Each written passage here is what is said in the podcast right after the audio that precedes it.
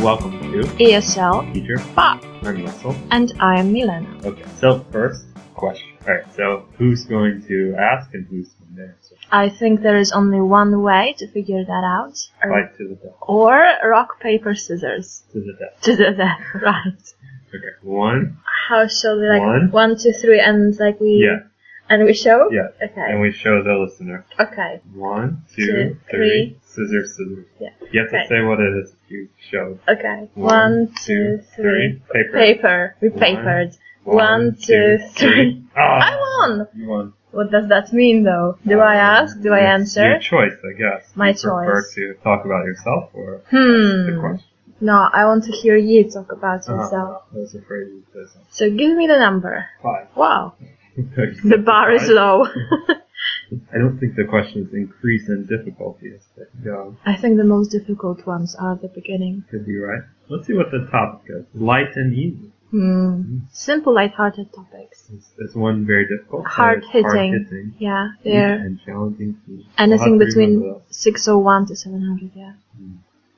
What's something your parents used to say to you as a child that you promised yourself you'd never say, but now you catch yourself saying all the time?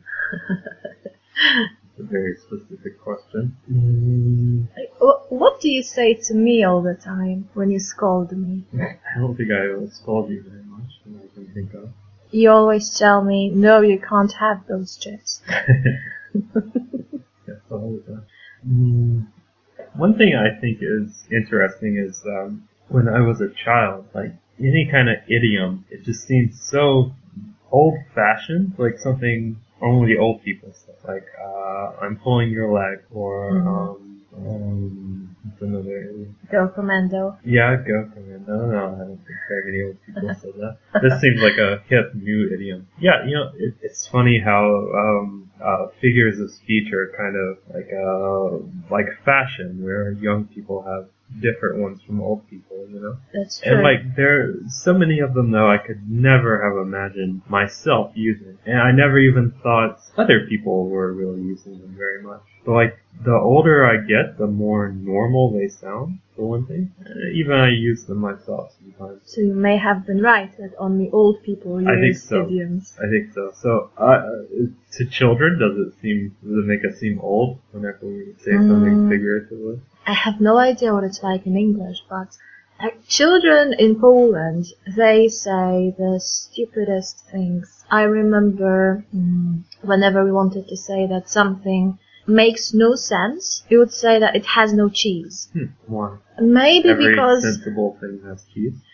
Probably it's just because cheese and sense in Polish start the same. They're not similar words, but they the first two letters are the same. What is the word for sense? Sense.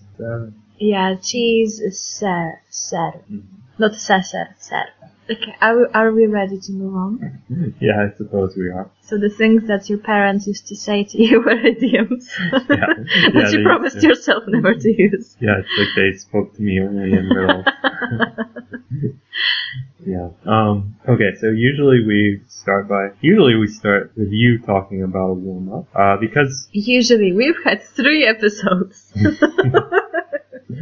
yeah, it's enough for something to be usual, something to be a habit. You know, we were thinking of not doing the question to begin, but it just felt wrong whenever yeah, we were starting off. I just couldn't start without it. it's a tradition. Yeah, it's a three episode old tradition. Two episode old. The first episode, I interviewed you. We didn't have a question? I don't think. Mhm. Well, we had only questions. Me asking questions to you. Mhm. I feel. Probably we didn't do a warm up either. No. Okay, so usually for two whole episodes, uh, you talk about a warm up because I don't I don't do that many interesting things at the beginning of class. Mm. You Yeah. just walk in and everybody is warmed up. Yeah, exactly. Um, but this week it falls on me to talk about one. And something that I've used uh, once and I'm planning to do again this week is just to start with a song, you know, because it's an interesting thing, music in the classroom, I think, because in some ways it's it's hard to say how exactly to use it, you know. Mm.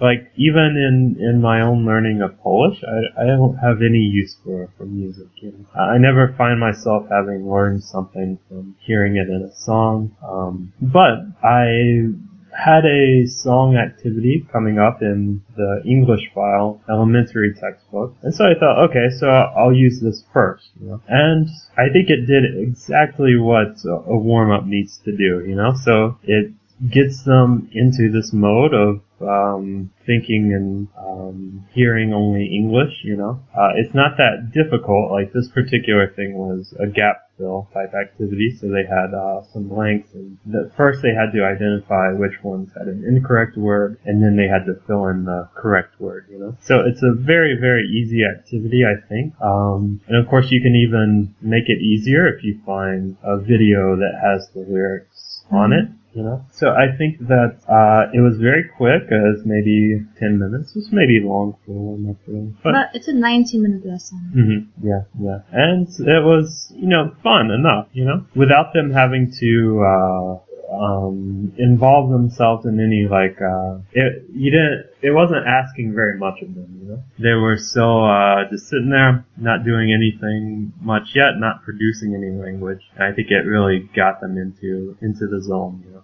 yeah, I always think that it's a great idea, especially for people learning English. They are mostly exposed to English via like songs and films, so it's a perfect opportunity for them to get to know a song, and later on when, when they hear it, they know the lyrics, they can sing along, they can remember words better. But, but to be honest, I always find it awkward. I never know how to exactly use a song in yeah, exactly. You you feel like whenever you have this, uh, so imagining designing an activity around a song, you you kind of think, okay, so they're going to end up having to sing this, you know. Mm-hmm. And, and many of our students are adults yeah. Um, even teenagers, it would maybe it'd be even worse trying to get teenagers to sing it. It depends, yeah. And the song probably as well. Um, but yeah, so using it in this way, just very briefly, you know, you're not building a lesson around it, so they don't have to do much mm. with it. You know? Yeah, uh, that's actually a good idea because I never know what kind of follow up. Okay, so we've I have an idea for how to start the, the, the song lesson. I usually ask them to guess what goes into blanks. I might give them tips like maybe write in brackets like a color, adjective, activity. So that might be funny when they're trying to guess what goes into blanks. Uh, then they listen, they check, and I never know what to do next. Sometimes we just translate, which isn't the, the best thing to do in a English classroom. I'm not a fan of just like translating kind of exercises. Yeah, I always wonder about the translating, you know, because as a language learner, like translating is um, a big part of what I do to learn mm. language, you know. But as a teacher, it's almost no part of it, you know. Mm. Sometimes, sometimes I translate things. Yeah, it comes from the whole theory of how people learn a language, so that if you had to translate all the time what you want to say into a foreign language, it's impossible to be fluent because it just takes so much time and you never have the exact equivalent in both languages. The structure is different, the syntax is different, like very often I studied English philology and, and then once I graduated I wanted to try Polish philology which involved speaking in public Polish like talking about very intelligent things, but I had this problem that whenever I started saying something, in the middle of the sentence, I knew that like I am using the English structure and I ended up saying really strange, mutated sentences without much sense. Like halfway, I knew I'm not gonna finish this sentence elegantly. And I feel this is why I don't do much translation in class. I try to avoid it as much as I can. But then again, people are used to learning a language by translation. Like, how else will you teach what it means? How else will you convey the meaning of the sentence, especially at lower levels? Higher levels, it's okay. They can just answer questions, just translate some small words if it's impossible to explain them in English. But let's say elementary level. Yeah, the best thing for me is to use some kind of uh, imagery usually. Sometimes I, I bring photos um, from the internet, of course, and What sometimes I, I draw just whatever they like, you know. hmm Uh, sometimes I, I draw something on the board. You know. Yeah, This you can usually- draw. Not everyone can draw enough you know, to, to demonstrate something. Worse drawings are probably actually better because then it's It's funny. yeah. Um, but yeah, so you also used a song recently. Yeah, I I was did. wondering how it went. Actually, it was different because I meant it. Actually, I I meant it as a warm up as well. It was a day, the last class with one girl who attended the course. She was part of a group of like nine people. And I knew that she spoke fluent German. So as a kind of a present and a, a joke really for her, uh, I brought uh, fancy Slice Me Nice. If you're a fan of the cheesiest 80s pop music, you probably know this song. So the song is not without cheese. No, it's not. It, it has, well actually it has no cheese. Hmm. The lyrics are ridiculous. The lyrics say, Well, is she slicing it? She's not slicing. She's not cutting the cheese. it's never explained. Slice me nice. I'm like a cake that wants to be baked. Um, But you haven't even baked it yet. Why are you slicing it? contact fancy and discuss the meaning of the lyrics. Okay, so so we'll um, bring Fancy in. We have our, our Yes. special guest now. Hello, Miss Fancy. Um, how are you today? Thank you for joining us. I think it's us. a man. Hello, Mr. Fancy. Excuse me, I'm sorry. You, um, no offense. You, you're, you're very manly. I didn't mean to. He he did Say that wear you're a lot of woman. makeup in his video. Like lips, way more makeup than I usually than I usually wear. But not as much as I wear as a professional clown in Yes. a freak show. Yes. Okay. So I guess So what about your song? How did it go? it went fine. Uh, they were really confused. They weren't sure what they were supposed to do, and they looked at me so weird when I played the song. I actually really love this song. So how did you start? I just gave them uh, the photocopies with the Okay. lyrics Okay. with blanks. okay. They were supposed to guess, uh, but the, the the lyrics, like I said, it's really really ridiculous. So they had a lot of fun trying to guess what goes into blanks. Mhm. Like it's time for blank, and I want it with you. Yeah. Yeah. What? How do you feel about um, confusion or uncertainty about what to do in a classroom? It's a part I- of life. Yeah, I think that um, a lot of times it's it seems like a um, it would be a criticism. You know, a, a lot of times it seems like this big problem that the students don't uh, quickly and clearly understand what they're doing hmm or understand the rules of something. But I think that it's never been a huge problem for me Mm. in a classroom. Like they always eventually understand it. Eventually. yeah, or or understand enough. And you know, to me, I think that this is kind of part of the language learning experience for them to try to um, understand and comprehend some instructions that were given to them. Yeah, especially if you vary the kind of tasks they're doing. Because if you're just doing everything by the book, then there's no confusion probably because there is a certain pattern to each lesson. But both of us, we often design like our own activities. We often experiment on our students. We don't know if the activity will work or not. Like we learn, we see that they were confused for like too much time.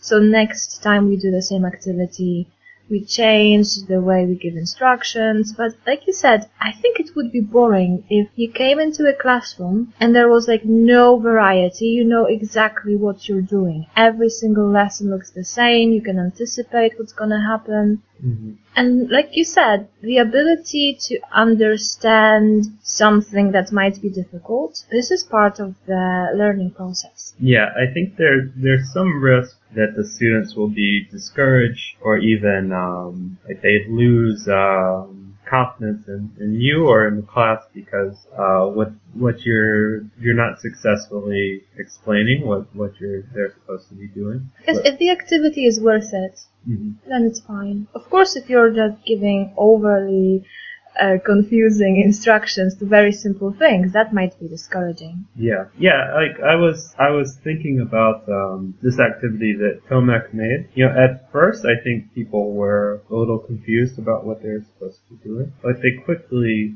I think you have to explain to the listeners who's Tomek and why did he do an activity on us. Just for just for fun, for his own enjoyment. Um, hmm. Yeah, that it's an interesting shift without saying anything important. Um, it's a related topic actually because okay, so during a, a workshop that we attended, uh, one of our colleagues, Tomek, created an activity that um, I'm skeptical about the difficulty level. But which one? Which he The- did two his activities. main activity. His main activity. Okay, so Uh-huh. this activity um, is on the subject of first conditional. Uh, if this, then this will happen. If this happens, then this will happen. Um, and he asked us to name a world, and then What was your world? my world was shape world. What was your world? Um, my, our world, because we were working in pairs, uh, it was a combination of my surname, my partner's surname, and like the ending land. So it was near Nilustig land. hmm And then he asked us to write down these categories: men, women, um, Animals, animals, physics, physics, general laws, technology. technology. And then he asked us to make up uh, two or so rules for each law. And trying to imagine explaining this to students myself, um, I, I'm skeptical about the um, about whether this could really work. I am totally doing this activity. I loved it. I think it's e- very easy to understand if you give your own example. Mhm. Once he gave example, everyone knew what to do. His example was, if you give a woman flowers, she will marry you. hmm That was the wor- the, the rule in his world. Then we started laughing that his world was the sexist world. hmm And yeah, if you have doubts, just make up your own example. It always works. Always like model and give examples. Sure. Should work fine. I really, really loved this activity because it's, this is actually something that I was also going to talk about.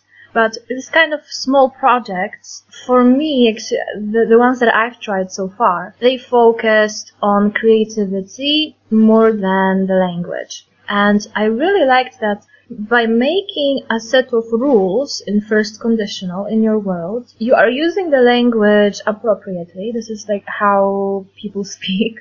Uh, it's focused on the language. It's focused on the learners, not on the teacher. I really like that his activities, he wasn't this, the, the central figure of each activity. It's all focused on the learners, on, it made them use the language in a creative way without many distractions. Yeah, I would say so. And then it gives them this opportunity to perform, to say something creative or funny. Yeah, and it was funny. like that. Yeah, at the end he asked every pair and every group to choose two of the funniest, the best rules. Mhm. So it was very interesting to listen uh, to what other people have come up with, what kind of worlds they had. It was really funny. Yeah, I agree. Um, you finished discussing your song? hmm Okay, so we'll move on. Um, next we always talk about something that did or did not work. So maybe I would start. Sure. Speaking of projects, Mhm.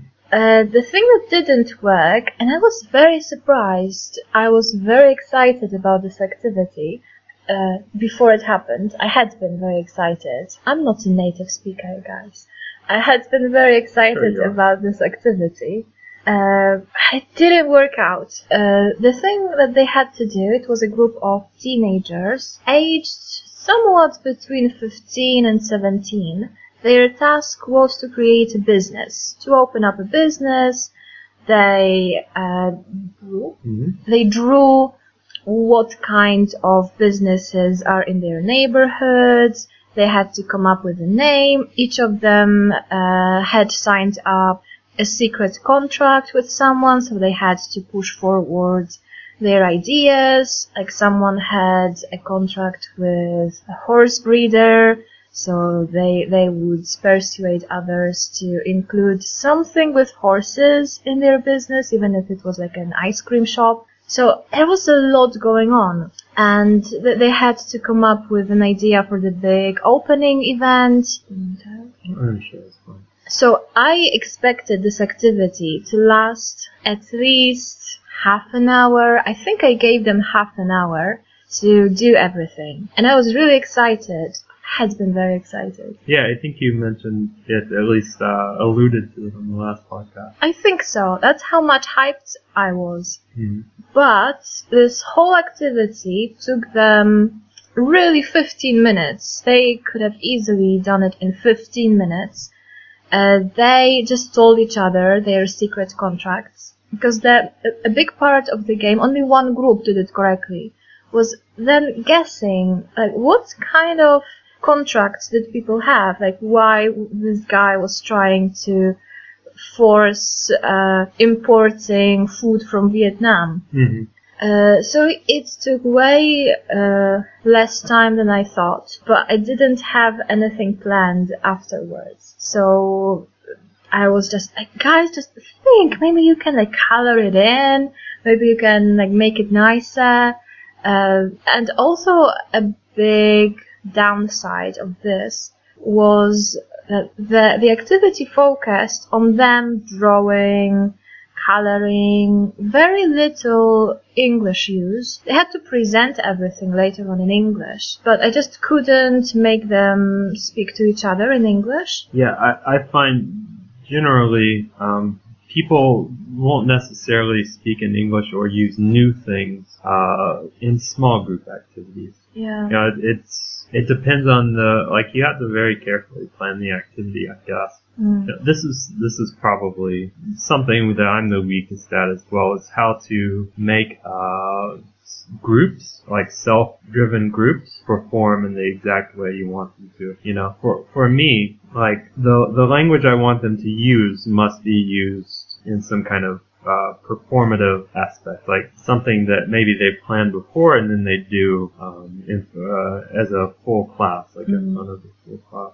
My language focus was phrases for brainstorming, for suggesting ideas, responding to ideas. But Yeah. really it was a waste of time Yeah. because they spoke Polish. Yeah, and this is really, in some ways, it's double difficult because they are trying to think about new ideas and use English at the same time, you know. This can always be a challenge whenever you're asking them to um, focus on this sort of metacognitive thinking of um, coming up with something, inventing something, and also focus on using new language. Uh, it, it's very tricky. It might be a problem, although not in the case of my project, because they were upper intermediate to advanced. They could have easily done it in English. They just didn't. Yeah, of course. But I mean, it, obviously, it's still a problem. Like Mm.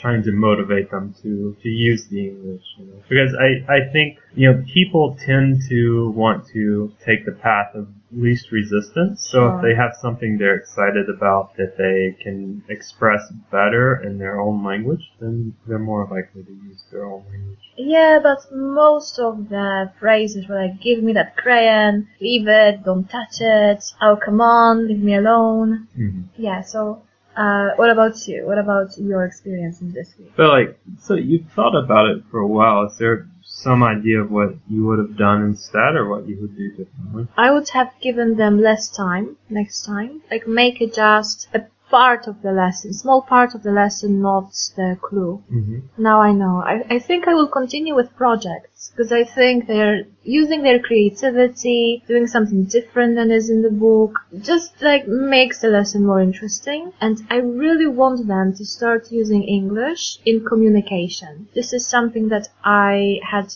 big problems with. Even when I had a master's degree in English philology, I still had problems communicating with people, like talking to them. After a five minute conversation, I was exhausted. So I want them to like slowly get used to it, to talking to each other. Like I very often make them ask questions, they, they have to learn to listen to each other. So I will continue doing projects, something in which they will have to use the language spontaneously, but definitely not for half an hour, like 15 minutes shorter and maybe more dynamic kind of lesson. Like the structure of the lesson should be more dynamic. Mm-hmm. Yeah, possibly some kind of some kind of physical uh, aids such as some cards or, or something. Yeah, you had this very nice idea how to make people use certain phrases. Yeah, I, I've done it a couple times with some success where you simply put everything you want them to say, all the new phrases or words, onto cards, and then their task is to use them all. So um, they don't have to speak only using those phrases. Like not everything they say has to contain one of the new vocabulary words or phrases but they aren't done until they run out.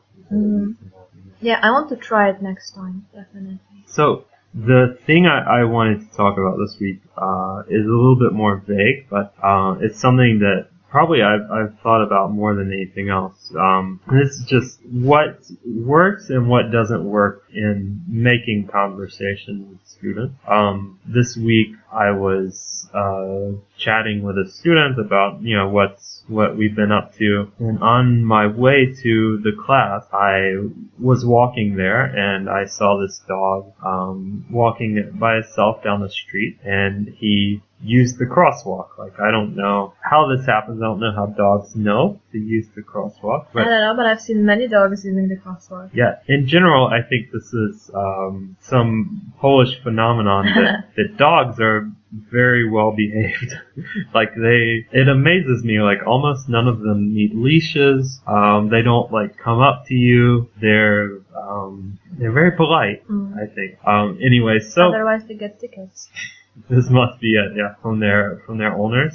Yeah, like a three bone fine. They have ah, to sure. give three bones. That makes sense. That makes sense. We don't have this in America. Mm-hmm. No fines for. Um. So anyway, so I told this uh, story of what I witnessed to my student. You know, and um, I guess it was interesting enough to him. You know, he he laughed or whatever, and he said uh, he thought he had seen something similar as well. And then I was speculating about how it's possible, you know. Like, uh, is this a, a, a, dog with an owner? And usually he goes this way with his owner. Is it, um, just somehow, like, the most obvious way to go, you know? Like, it's, now I'm getting into the same, and see, now you're staring at me silently. But, like, um, it's interesting to me how a dog will follow a path. There's, there's no reason for it to do that, you know? It could go in any direction. Like if you if you just let a dog go, it will generally go down the street or something. It won't just wander through yards and around. So I was thinking, well, maybe it uses the crosswalk because there's some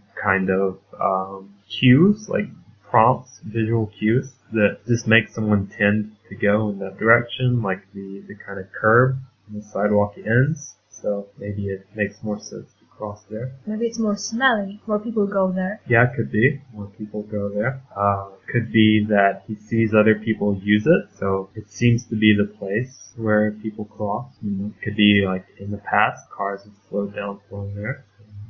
But anyways, so like I guess it was it was okay as a story. Like it wasn't like it um failed or, or bored him or anything, but in general, like it, it wasn't that productive or, or useful, you know, as a conversational tool. It's not like then we talked about dogs for 30 minutes or, or something, you know. And generally, I find this to be the case whenever I tell stories or talk about uh, an interesting fact or something. I, I don't find them to be that useful. Uh, another thing I, I talked about recently. And yeah, another thing about this is if you have an interesting fact, like a, a, science fact or something, probably it includes language that is not that obvious or easy to mm-hmm. convey, you know. Yeah. Um, generally, like it isn't like the student can easily pull from their brain an equally interesting fact and give it to Yeah. you. So it's not really that participatory. you know? Yeah, like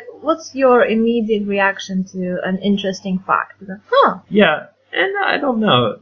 Maybe there's some value to it. Like if I'm watching um, a YouTube video or something and someone says something interesting, I appreciate having heard it. It's entertaining. But I don't know if You, it's you really so don't useful. talk back at a YouTube video. Yeah, exactly. So, um, a strange thing I did this week was I read this book about paranormal, uh, basically debunking paranormal stuff, you know. And one of the things he was talking about was fortune tellers and what techniques they use to, um, make people feel like they're authentic, you know. And to me, as a teacher, this was really interesting because these fortune tellers, they have this long conversation with people in which the fortune teller himself is not interesting, is not sharing anything about him or herself. Uh, usually they're not particularly um, pleasant or um, charismatic people, you know, and they do it just by like generating like topics that the other person really wants to talk about. And I'm curious about how they do it, you know, how they make people share so much about their own self and their own life, you know? And um so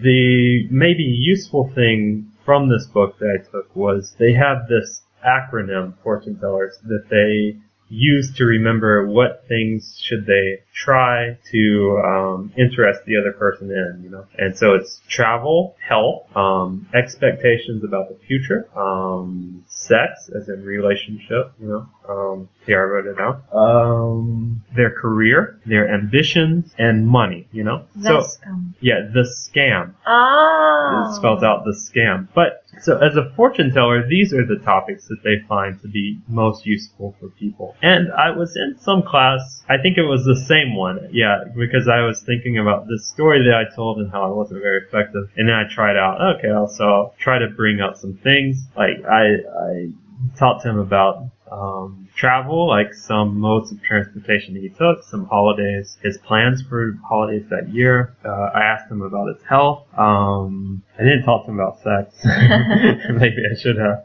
And maybe his career. Yeah, and it, it was kind of effective, you know. There's some, there's something to it really. Like I think especially, um, health, you know, asking about someone's health. Like I also talked to someone this week about um, exercise, and they seemed very interested to talk about uh, what exercise they've been doing. You know, they're jogging. So they also like swimming. They talked about where they do it and so on. And so these were very useful. Uh, also, the thing that has really been on my mind from this workshop that we did was when he said that uh, adult learners like to talk about their past experiences in a way that like they like to teach something or, or try to share something useful from their experiences from their life and this uh, I can feel intuitively that it's probably very true but it's hard to um, pull this out of people sometimes you know? Mm. So I was curious, like, what topics do you find effective in conversation? I usually just start from how was your day? Yeah.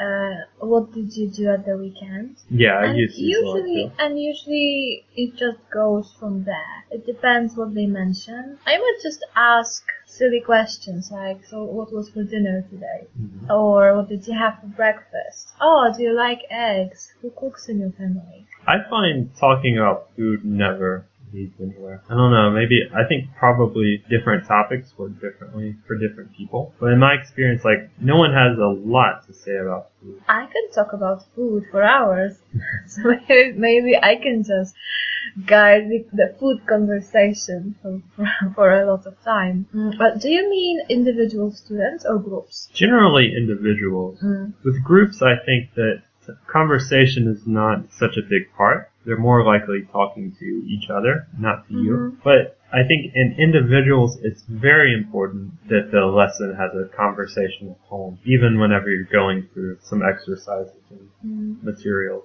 Yeah. Well, usually when I have individual classes, then after some time I develop a certain rapport with that person. So I just know what's going on in their life. I can ask about also, how's Jimmy? Uh, Jimmy is the son or uh, I know that this person is dieting, so how is it going? I see they have a new phone, like why, what happened? I feel it's it's although it's much easier for me to talk with women than with men. It depends. It depends on the men, but quite often I find it difficult to have like this chatty conversation with a man. Yeah, you know, um, speaking stereotypically or in generalizations, men tend to be um, less easy to talk to. You know, they, they tend not to try as hard in conversations. They tend to use less topics. Me, I don't know if I, I have one group I'm better at than the other. I do find that um, some of my female students are very good at conversation, Mm-hmm. probably more so than the male students. The the other thing I, w- I would like to talk about, I don't know, I'm talking like the other the other thing that's um, very interesting to me. I think we actually talked about this before. Is that usually people have to have something in common, like you have to Mhm. talk about something that is common ground Yeah. which is completely ridiculous. You know, like if it's something that I don't know about or something that they don't know about, like there should be a conversation in the other person telling me about this thing or me telling them about this thing that they don't know. Yeah, but the thing in common is the interest. Yeah, the interest. Mm. Yeah, I I read something recently connected to conversation, which said like basically in order to talk about a, a, a topic that you do not share, you should focus on the feelings connected to that topic. You know, how did it make you feel? Or ask them about their feelings connected to like why do they like that thing? What's the best part of it? Something like that. May- Maybe that's useful. Yeah, I find it easy actually to talk about things I'm not interested in. Let's say someone tells me they love football. I'll, I would say, I hate football. Convince me, why is it interesting? Mhm. Or someone loves politics. I would ask them, like, why? What's so interesting about it? What's going on right now? Is there anything I sh- you, you feel I should be aware of? Yeah. Okay, so we're running kind of long, so Yeah. maybe let's move on to um, ideas about motivation. I feel we might skip it. So what do you want to end like, with? Four to five minutes. Something funny maybe. Okay. Okay. So tell me something. Make me Uh, laugh. Entertain me. I'm not sure it was very funny to me while it happened, but I have this one student and she usually ha- like says the funniest things uh, unintentionally. Her English is very good, but for some reason she even reading things she mixes up the words. So she was reading an instruction to an exercise and it was supposed to say, uh, talk to your partner about this or that. But she said, talk to your parents about this or that. I think it made me laugh. I, I still just really like the idea of her then having to role play as in the other student as her father. Yes. she has to talk. and you know. What about you? Has anything funny happened? No, never. Nothing. Nothing funny. Okay. Okay, so let's wrap up because we're very, very late, I think. Yeah. So thank you for listening. Yeah, thank you very much. And And we will see you again next week. And uh, if you really are listening, you know, that's, that's really cool. I, I Uh-huh. think I, I never expected to have any listeners. mm, no. But so tell us in the comments um, what topics of conversation really excite you. Uh huh. Um, tell us any funny language misunderstanding maybe you've had. And tell us who you are. We'd like to know your name. Yeah, tell us your your name, your address, your phone number, your bank account information, um, your mother's size. maiden name, shoe size. Okay. Bye. Bye.